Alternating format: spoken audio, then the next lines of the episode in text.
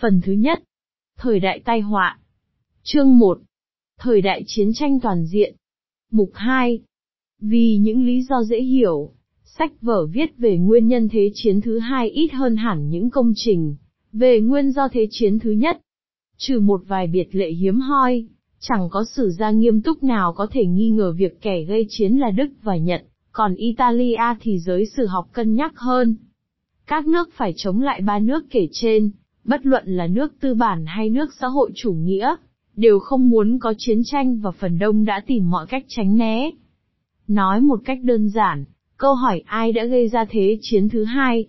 Chỉ có một câu trả lời, và câu trả lời gói gọn vào một cái tên, Adolf Hitler. Còn những vấn đề lịch sử thì tất nhiên câu trả lời không đơn giản như thế. Tình hình thế giới, do thế chiến thứ nhất tạo ra tự thân là một tình trạng không ổn định, nhất là ở châu Âu, và ở cả Viễn Đông, cho nên không thể chờ đợi có hòa bình lâu bền. Tình hình nguyên trạng ấy, không phải chỉ có các nước thất trận bất mãn, mặc dầu các nước này, nhất là Đức, có cảm tưởng đúng là họ không thiếu lý do để oán hận. Từ những người cộng sản đến đảng viên Nazi của Hitler, tất cả các chính đảng Đức đều lên án hiệp định Vexay mà họ coi là bất công, không thể chấp nhận. Điều nghịch lý là nếu như có một cuộc cách mạng xảy ra, thì nước Đức thoát thai từ đó ra, đứng về mặt quan hệ quốc tế, chắc chắn sẽ không có tính chất bùng nổ đến như vậy. Hai nước đã tiến hành cách mạnh thật sự là Nga và Thổ Nhĩ Kỳ, đều chúi đầu lo giải quyết công việc của mình, chẳng ai tìm cách gây ra bất an trên trường quốc tế. Trong thập niên 1930, Nga và Thổ là những nhân tố ổn định, và sự thật là Thổ đã chọn thế đứng trung lập trong Thế chiến thứ hai. Còn Nhật Bản và Italia, tuy ở trong phe thắng trận, cả hai đều bất mãn, song người Nhật tỏ ra thực tế hơn người Italia thừa tham vọng mà thiếu phương tiện. Bất luận thế nào, khi chiến tranh kết thúc, nước Italia đã giành được nhiều lợi lộc về lãnh thổ. Trong vùng núi Alps, vùng biển Adriatic và vùng biển Aegis, tuy không đạt được tất cả những chiến lợi phẩm, mà năm 1915 phe đồng minh đã hứa hẹn để lôi kéo Italia tham chiến. Sự bất mãn của người Italia biểu lộ qua sự thắng cử của chủ nghĩa Pháp, SIT, một phong trào phản cách mạng, chủ nghĩa quốc gia cực đoan và chủ nghĩa đế quốc. Còn nước Nhật với lực lượng quân sự, và hàng hải to lớn đã trở thành cường quốc đáng gờm nhất ở Viễn Đông, vượt xa các nước khác, đó là không kể nước Nga đã bị Việt vị. Hiệp định hàng hải Washington năm 1922 trong chừng mực nhất định là sự thừa nhận quốc tế thực trạng đó, nó đã kết thúc vai trò bá chủ của Hải quân Anh bằng cách phân bố lại lực lượng theo công thức 5, 5 và 3, theo thứ tự cho ba hạm đội Hoa Kỳ, Anh và Nhật. Tuy về mặt tuyệt đối, tỷ trọng nền công nghiệp Nhật Bản cuối thập niên 1920 còn chiếm một vị trí khiêm tốn,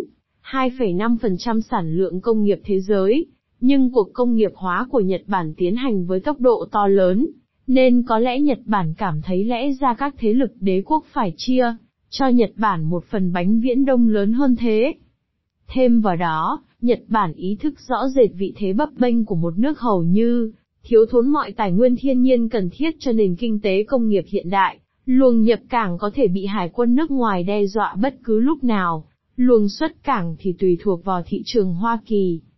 Quân đội Nhật do đó làm sức ép để đưa nước Trung Quốc, láng giềng khổng lồ vào trong vòng đế chế, như thế sẽ rút ngắn đường giao thông và củng cố nó về mặt an ninh. Tuy nhiên, dù tình hình sau 1918 bất an tới đâu, xác suất mất hòa bình cao tới đâu, cũng không thể chối cãi rằng nguyên nhân cụ thể gây ra thế chiến thứ hai là sự xâm lược của ba cường quốc bất mãn đã ký với nhau, những hiệp ước từ giữa những năm 1930. Con đường chiến tranh được đánh dấu bằng những cột mốc, Nhật Bản xâm chiếm Mãn Châu năm 1931, Italia xâm chiếm Ethiopia năm 1935, Đức và Italia can thiệp vào cuộc nội chiến Tây Ban Nha 1936, 1939, Đức thôn tính nước Áo đầu năm 1938, Đức chia cắt, và chiếm cứ một phần tiệp khắc cuối năm 1938, Đức chiếm nốt tiệp khắc tháng 3 năm 1939, ngay sau đó, Italia chiếm đóng Albania, và Đức đưa ra những đòi hỏi về Ba Lan, châm ngòi thuốc nổ.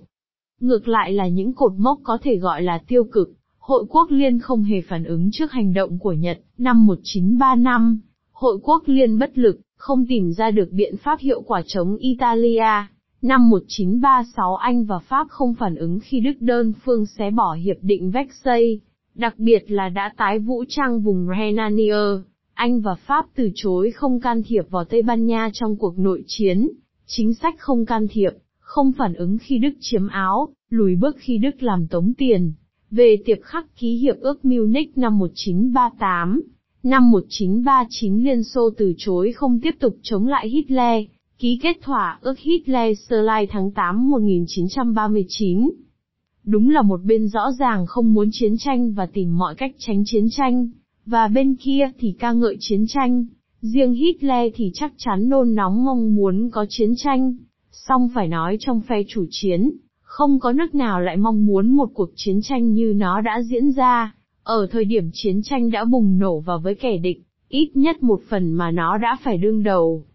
Tuy quân đội Nhật có ảnh hưởng lớn trên đời sống chính trị quốc gia, chắc chắn Nhật Bản chỉ mong thực hiện mục tiêu của mình, chủ yếu là tạo ra một đế chế ở Đông Á, mà không phải trải qua một cuộc chiến tranh tổng quát, mà họ chỉ tham chiến sau khi nước Mỹ đã dấn thân.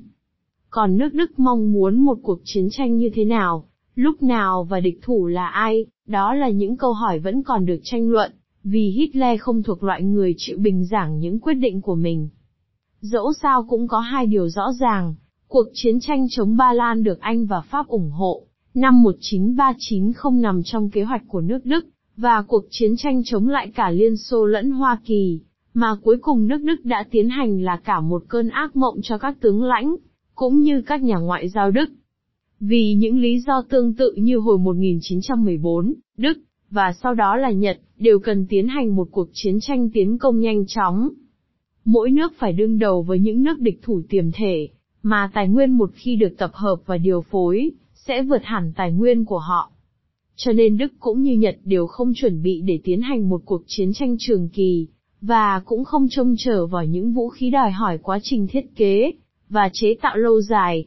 Ngược lại, người Anh ý thức thế yếu của họ, trên đất liền nên ngay từ đầu đã đầu tư vào việc chế tạo vũ khí đắt tiền, và kỹ thuật tối tân, và chuẩn bị tiến hành một cuộc chiến tranh trường kỳ trong đó cùng với đồng minh, sản xuất của họ sẽ vượt hẳn đối phương.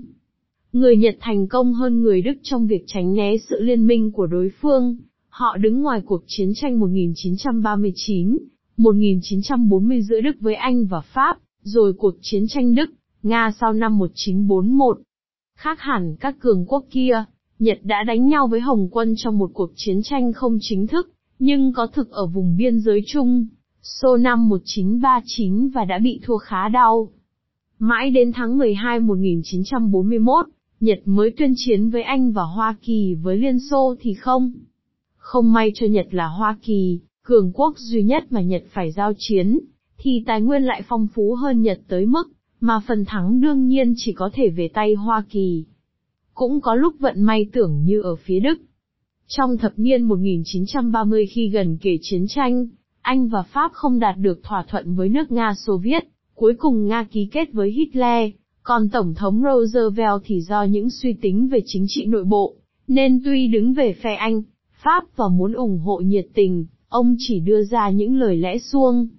Thành ra khi chiến tranh bùng nổ năm 1939, nó mang tính chất châu Âu. Sau khi Đức xâm chiếm Ba Lan, đập tan Ba Lan trong vòng 3 tuần lễ và chia đôi nước này với Liên Xô lúc này, đứng trung lập, cuộc chiến tranh chuyển thành một cuộc xung đột ở Tây Âu giữa Đức một bên và Anh, Pháp một bên. Xuân 1940, Đức xâm lăng Na Uy, Đan Mạch, Hà Lan, Bỉ và Pháp dễ dàng như trở bàn tay, chiếm đóng bốn nước đầu, Pháp thì bị chia làm hai vùng, vùng bị chiếm phía Bắc, đặt dưới sự quân quản trực tiếp của nước Đức đại thắng, vùng kia thuộc về quốc gia, chư hầu Pháp người cầm đầu chế độ quốc gia này thuộc những xu hướng phản động, nên bác bỏ chế độ Cộng hòa thủ đô là Vichy, một thành phố tỉnh lẻ có nước suối để điều trị và tĩnh dưỡng. Còn lại một mình nước Anh phải đương đầu với Đức, dưới sự lãnh đạo của Winston Churchill, đoàn kết toàn bộ các lực lượng dân tộc, trên nguyên tắc bác bỏ mọi sự thỏa hiệp với Hitler. Chẳng may nước Italia đã chọn đúng lúc này để ngả về phe Đức, từ bỏ thế đứng trung lập mà trước đó Italia đã thận trọng chọn lựa. Trên thực tế, chiến tranh ở châu Âu coi như đã kết thúc. Dù cho Đức không thể xâm chiếm nước Anh vì hai chướng ngại là biển và không quân Anh, không ai có thể nghĩ rằng Anh có lý do để trở lại lục địa, nói chi đến chiến thắng nước Đức. Những năm tháng 1940, 1941, khi nước Anh ở thế đơn thương độc mã, quả là một thời kỳ kiêu hùng của lịch sử dân tộc Anh, ít nhất đối với những ai may mắn sống sót để thấy chiến tranh kết liễu, triển vọng chiến thắng thật mờ mịt. Tháng 6 1940, chương trình tái vũ trang Hoa Kỳ, mang tên là Phòng vệ Tây Bán Cầu, mặc nhiên giả định là những vũ khí mới nhằm được gửi sang Anh sẽ trở thành vô dụng. Sự tồn tại của nước Anh được bảo đảm, vai trò chủ yếu của nó là làm tiền đồn bảo vệ châu Mỹ. Trong khi đó, bản đồ châu Âu được vẽ lại. Theo đúng hiệp ước đã ký kết, Liên Xô chiếm đóng những vùng đất châu Âu thuộc đế chế Sa Hoàng cho đến năm 1918, ngoại trừ những phần đất Ba Lan bị Đức thôn tính, và Phần Lan mà mùa đông 1939, 1940 Sơ Lai đã tấn công bằng một cuộc chiến tranh vụng về, với kết quả là đẩy biên giới nước Nga ở vùng Leningrad ra xa hơn nữa. Tại các lãnh thổ trước đây thuộc đế chế Habsburg, Hitler chủ trương thay đổi những quy định của Hiệp ước Versailles. Các nỗ lực của Anh nhằm mở rộng chiến tranh sang vùng Balkan đã dẫn tới kết quả chờ đợi, Đức chiếm đoạt toàn bộ bán đảo, kể cả các đảo thuộc Hy Lạp.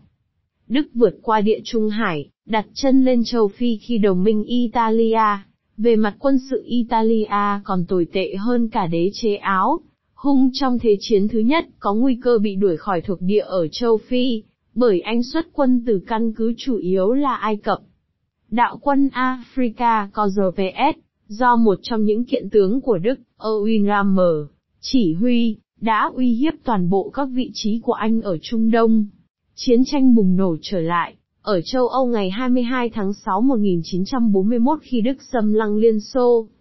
Đó là thời điểm quyết định trong Thế chiến thứ hai, một quyết định vô lý, khiến Đức từ nay phải giao chiến cùng một lúc trên hai mặt trận, đến mức Stalin không tưởng tượng được là Hitler có thể làm như vậy.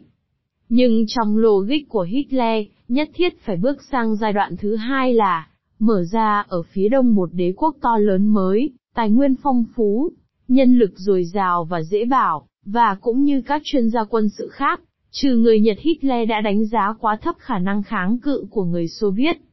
Tuy nhiên, nhìn bề ngoài, nhận định này không hoàn toàn vô căn cứ vì sau những cuộc thanh trừng trong những năm 1930, quân đội Liên Xô bị xáo trộn, dân tình sống trong bầu không khí khủng bố. Đó là không kể những quyết định hết sức sằng bậy của Stalin về chiến lược quân sự. Trong thời gian đầu, Cuộc đông tiến của quân Đức cũng nhanh chóng, và dứt điểm như các chiến dịch ở mặt trận phía Tây năm trước. Đầu tháng 10, đại quân Đức tiến đến cửa ngõ Moscow và mọi dấu hiệu cho thấy có mấy ngày, Stalin mất tinh thần đến mức đã tính cầu hòa. Nhưng tình trạng này kéo dài không lâu, khối lượng dự trữ của Liên Xô về không gian địa lý cũng như về nhân lực, sức kháng cự thân thể và nhiệt tình ái quốc của người Nga, cộng vào đó là nỗ lực chiến tranh quyết liệt đã áp đảo được đối phương. Nhờ vậy Liên Xô có thời gian tổ chức một cách hiệu quả, những tướng lĩnh tài ba một số vừa được thả từ nhà tù ra, có thời gian thi thố sở trường. 1942, 1945 là những năm duy nhất mà Stalin tạm ngưng chính sách khủng bố. Một khi chiến dịch đánh chiếm Nga không hoàn thành trong vòng 3 tháng như Hitler hy vọng, thì nước Đức coi như thất bại vì nó không đủ vật tư và phương tiện, để tiến hành một cuộc chiến tranh dài hơi. Đánh thắng nhiều trận, nhưng Đức có ít máy bay, và chiến xa, và sản xuất máy bay và chiến xa ít hơn Anh và Nga. Đó là chưa kể đến Hoa Kỳ. Sau một mùa đông hao tổn sinh lực, năm 1942 Đức mở ra một cuộc tiến công mới, xem ra thắng lợi đậm nét không kém các chiến dịch trước đó, các đạo quân Đức thọc sâu vào vùng Kapka và thung lũng hạ lưu sông Volga, nhưng cuộc tiến công này không quyết định được cuộc chiến. Quân Đức bị trận lại, chốt tại chỗ rồi cuối cùng bị vây hãm và đầu hàng ở Stalingrad, hè 1942, tháng 3 1943. Sau đó, Nga bắt đầu tiến quân, đến tận Berlin, Praha và Wien, Kể từ Stalingrad trở đi, mọi người đều biết rằng sự bại trận của Đức chỉ còn là vấn đề thời gian. Trong khi đó, cuộc chiến tranh, chủ yếu diễn ra ở châu Âu đã thực sự trở thành một cuộc chiến tranh thế giới. Một phần vì hoạt động phản đế của dân chúng các nước thuộc địa Anh, vẫn còn là đế quốc lớn nhất trên thế giới. Cố nhiên, đàn áp các hoạt động này chưa có gì khó khăn cả. Tại Nam Phi, anh đã an trí những phần từ Boston Hitler sau khi chiến tranh kết thúc. Đây là những phần tử đã xây dựng chế độ apartheid năm 1948. Còn ở Iraq, Rashid Ali đã nhanh chóng bị lật đổ sau khi ông ta giành được chính quyền, vào mùa xuân năm 1941. Có ý nghĩa hơn nữa, thắng lợi của Hitler ở châu Âu đã tạo ra một khoảng trống đế chế, tương đối ở Đông Nam Á, và Nhật Bản đã lợi dụng để thiết lập sự bảo hộ của mình ở Đông Dương, trên tàn dư bất lực của đế chế Pháp. Hoa Kỳ không chấp nhận để cho phe trục bành trướng ảnh hưởng ở Đông Nam Á, bèn gây áp lực kinh tế mạnh mẽ đối với Nhật, mà sự tiếp vận đều phụ thuộc hoàn toàn vào đường biển. Chính sự xung đột này đã dẫn tới chiến tranh Mỹ, Nhật. Cuộc tấn công Pearl Harbor chân châu cảng ngày 7 tháng 12, 1941 của Nhật đã biến cuộc đại chiến thành thế chiến.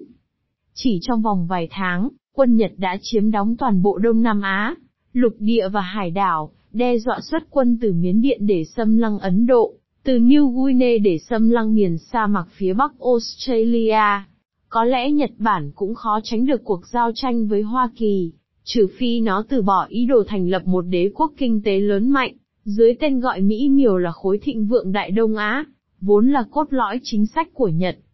Song, một khi đã chứng kiến cảnh ngộ các cường quốc châu Âu phải khoanh tay bất lực, trước Hitler và Mussolini, và thấy rõ các hậu quả của việc này, thì không thể tưởng tượng được, rằng nước Mỹ của Roosevelt lại có thể phản ứng trước sự bành trướng của Nhật Bản, như Anh và Pháp đã phản ứng đối với Đức. Dù sao chăng nữa, đối với dư luận Hoa Kỳ, Thái Bình Dương không như châu Âu là môi trường hoạt động đương nhiên của Mỹ, đại để cũng giống như châu Mỹ Latin vậy. Chủ nghĩa biệt lập của người Mỹ áp dụng là cho châu Âu thôi. Trên thực tế, chính sự cấm vận của phương Tây tức là của Mỹ, và phong tỏa các tài khoản đã buộc Nhật phải can thiệp nếu không muốn nền kinh tế, hoàn toàn lệ thuộc vào nhập cảng qua đường biển, của mình bị bóp nghẹt trong một thời gian ngắn. Quyết định can thiệp như vậy là một sự đánh cuộc nguy hiểm, và cuối cùng có tính chất tự sát. Tất nhiên, đó có lẽ là vận hội có một không hai để Nhật Bản, có thể nhanh chóng xưng đế ở phương Nam. Nhưng muốn thế thì phải cầm chân hạm đội Hoa Kỳ, lực lượng duy nhất có thể cản trở sự bành trướng của Nhật, mà như vậy thì lập tức dẫn tới sự tham chiến của Mỹ, với tất cả ưu thế áp đảo của Mỹ về sức mạnh và tài nguyên. Còn một bí ẩn nữa, tại sao đã bị xa lầy ở Nga mà Hitler khi không lại tuyên chiến với Hoa Kỳ, tạo cơ hội cho chính phủ Roosevelt tham gia chiến tranh ở châu Âu bên cạnh nước Anh, mà không gặp sự phản đối quá mạnh trong nội bộ nước Mỹ. Nhìn từ Washington, không nghi ngờ gì nữa, Đức Quốc xã, so với Nhật, là mối nguy to lớn hơn nhiều, ít nhất có tính chất toàn cầu hơn nhiều, đối với vị trí của nước Mỹ, cũng như đối với thế giới. Do đó, Hoa Kỳ chủ ý tập trung nỗ lực chiến tranh để đánh thắng Đức trước Nhật sau, và huy động nhân lực tài lực theo chiều hướng ấy. Phải mất 3 năm rưỡi để đánh bại chế độ Nazi, sau đó chỉ cần 3 tháng đã đánh quỵ Nhật Bản. Thật khó mà giải thích thỏa đáng quyết định điên cuồng của Hitler, dù ta biết rằng y đã quá coi nhẹ khả năng hành động về mọi mặt của Hoa Kỳ, đó là không kể tiềm lực kinh tế và kỹ thuật, chỉ vì Hitler tin chắc ở sự bất lực trong hành động của các chính thể dân chủ. Nền dân chủ duy nhất mà y không coi thường là chính thể nước Anh, là vì Hitler cho rằng, điều này không sai chế độ nước Anh không hoàn toàn là dân chủ. Quyết định của Hitler xâm lăng nước Nga, và tuyên chiến với nước Mỹ đã quy định kết cục của Thế chiến thứ hai. Điều này thoạt tiên không hiển nhiên vì các nước phe trục đã đạt đỉnh điểm thắng lợi, vào giữa năm 1942, sang năm 1943 mới mất hẳn thế chủ động quân sự. Thêm vào đó, phải đợi đến 1944, đồng minh phương Tây mới thực sự đặt chân trở lại lục địa châu Âu vì, tuy đã đánh đuổi lực lượng của phe trục ra khỏi Bắc Phi, và tiến sang Italia nhưng đã bị quân Đức chặn lại.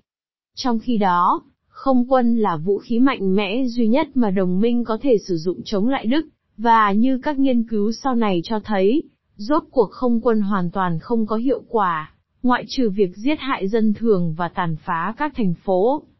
Chỉ có quân đội Liên Xô tiếp tục tiến lên, và chỉ có ở vùng Balkan, chủ yếu ở Nam Tư, Albania và Hy Lạp, là phong trào kháng chiến vũ trang theo xu hướng cộng sản đã gây ra khó khăn cho Đức, và nhất là cho Italia. Tuy nhiên, Winston Churchill có lý khi, sau trận Pearl Harbor, ông tuyên bố rằng thắng lợi thông qua việc sử dụng sức mạnh áp đảo của đồng minh một cách thích đáng là một điều chắn chắn. Từ cuối năm 1942 trở đi, chẳng ai còn nghi ngờ rằng đồng minh sẽ đánh bại phe trục. Nắm chắc phần thắng, các nước đồng minh bắt đầu tập trung suy nghĩ chiến thắng xong phải làm gì. Không cần phải đi vào chi tiết các diễn biến quân sự, chỉ cần nhận xét ở mặt trận phía Tây, rất khó vượt qua sự kháng cự của quân đội Đức ngay cả. Sau tháng 6 1944 khi quân đồng minh đổ bộ ào ạt lên lục địa, thứ nữa là, khác hẳn tình hình năm 1918, lần này không hề có dấu hiệu báo trước một cuộc cách mạng chống Hitler. Chỉ có những sĩ quan cấp tướng, nòng cốt của uy quyền và hiệu quả quân sự truyền thống phổ, hồi tháng 7 1944 đã âm mưu lật đổ Hitler, bởi vì họ là những người yêu nước và thuần lý, chứ không phải là tín đồ của một kịch bản, hoàng hôn của những thần linh theo kiểu Wagner, đưa nước Đức vào cảnh tận diệt. Không có hậu thuẫn trong nhân dân, các tướng lĩnh đã thất bại và bị phe Hitler tàn sát hàng loạt. Ở phương Đông, Nhật Bản hạ quyết tâm chiến đấu đến cùng, đó là lý lẽ được đưa ra để ném bom hạt nhân trên hai thành phố Hiroshima và Nagasaki. Năm 1945, cuộc chiến tranh kết thúc bằng sự đầu hàng toàn bộ và vô điều kiện. Các nước thất trận bị quân đội phe chiến thắng chiếm đóng toàn bộ. Vấn đề ký kết hòa ước không đặt ra vì tại các nước này, ít nhất tại Đức và Nhật Bản, đồng minh không thừa nhận một quyền lực nào độc lập với quân đội chiếm đóng. Gần giống các cuộc hòa đàm là một chuỗi những hội nghị được tổ chức từ 1943 đến 1945, trong đó các đại cường đồng minh, Hoa Kỳ, Liên Xô và Anh quyết định chia phần chiến thắng và tìm cách, nhưng không mấy thành công quy định mối quan hệ hậu chiến giữa họ với nhau. Hội nghị Tehran năm 1943, Hội nghị Moscow mùa thu 1944,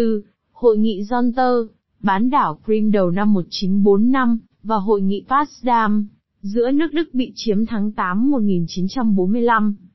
Cũng từ 1943, Đến 1945 đã diễn ra những cuộc đàm phán quốc tế mang lại kết quả tích cực hơn, nhằm vạch ra khuôn khổ chung cho quan hệ chính trị và kinh tế giữa các quốc gia, trong đó có việc thành lập Tổ chức Liên Hợp Quốc. Nhưng chủ đề này thuộc nội dung một chương khác. Hơn cả đại chiến lần trước, thế chiến thứ hai là một cuộc chiến tranh một còn một mất, không bên nào thực sự nghĩ tới thỏa hiệp với đối phương. Ngoại lệ duy nhất là nước Italia, Năm 1943 giữa chừng đã đổi phe và thay chính thể, do đó được đối xử không hoàn toàn như một nước bị chiếm đóng, mà như một nước bại trận nhưng có chính phủ được thừa nhận.